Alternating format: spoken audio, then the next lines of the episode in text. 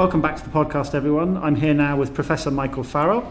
He's an addiction scientist. He's the director of the National Drug and Alcohol Research Centre at UNSW in Sydney.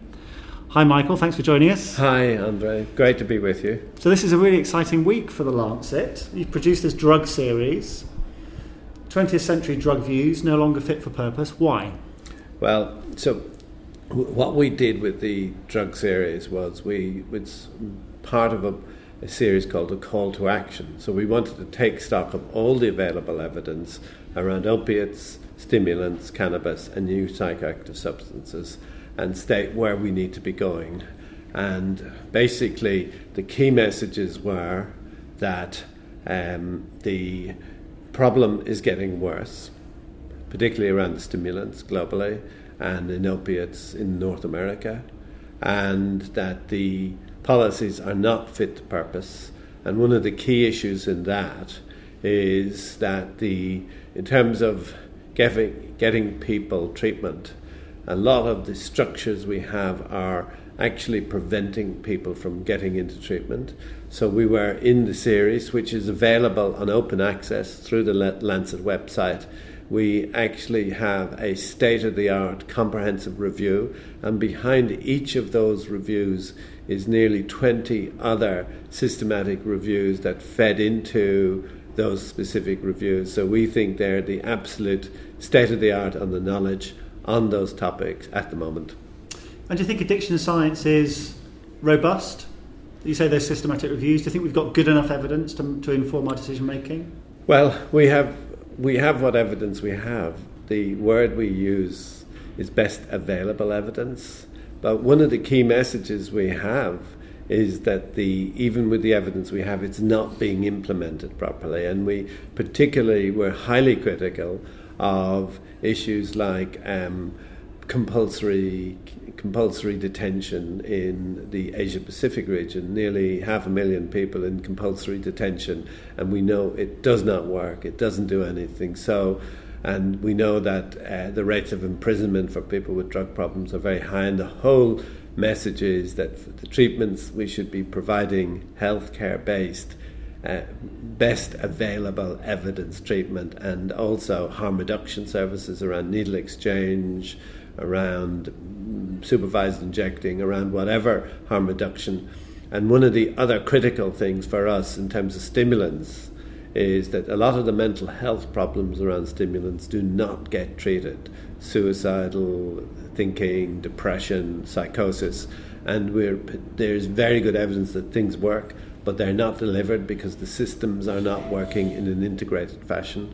So, one of the key messages is to give proper uh, evidence based mental health care for people with drug problems and not to be discriminating against drug users.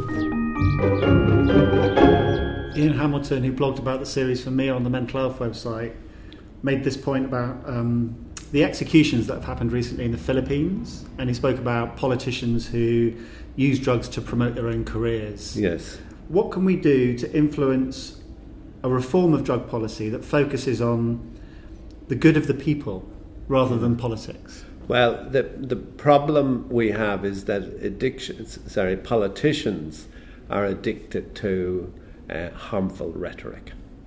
And what we actually need is a complete switch around on that from the point of view of taking the. So if we look at the global spend, if we look at Europe, we look at the United States, 70% of drug policy money is spent on enforcement and less than 30% on treatment, prevention, and harm reduction.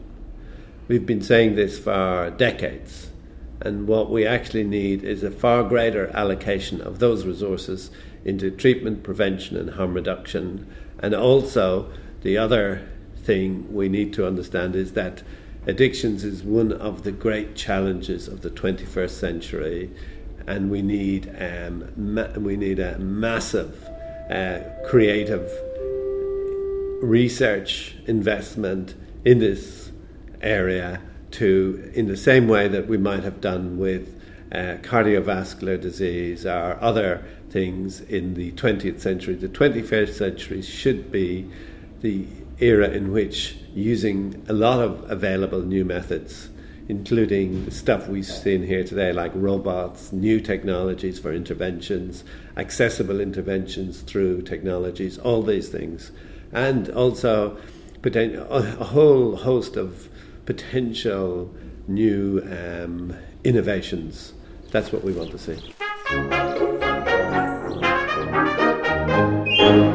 We've seen a lot over the last 10 or 15 years about um, anti stigma programs mm. and focusing on reducing stigma in mental health. Um, and I guess that's focused primarily on kind of common mental health problems. It doesn't seem to have reached severe mental illness or addiction. And you had a real focus in the in the series on treating people humanely. Why is that so key?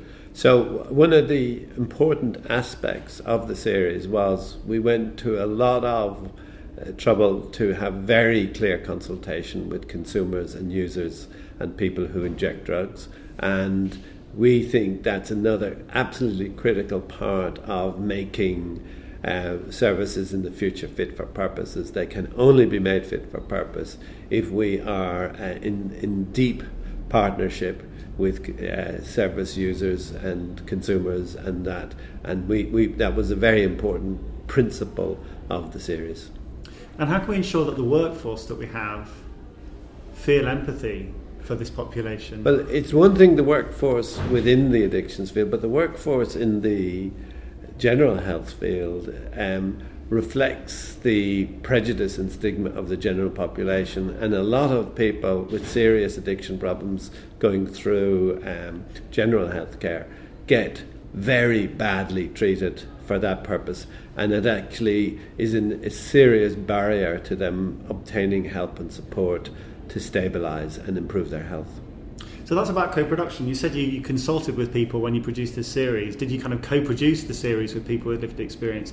This conference doesn't really have any people with lived experience. It, it strikes me that addiction research and science and academia is still quite removed from that real frontline discussion. Um, but what we actually did was we developed, um, we consulted on drafts, but we also had panels within the paper we wanted to have the voice of users. Remember, this is this is a global review, and we were very keen for.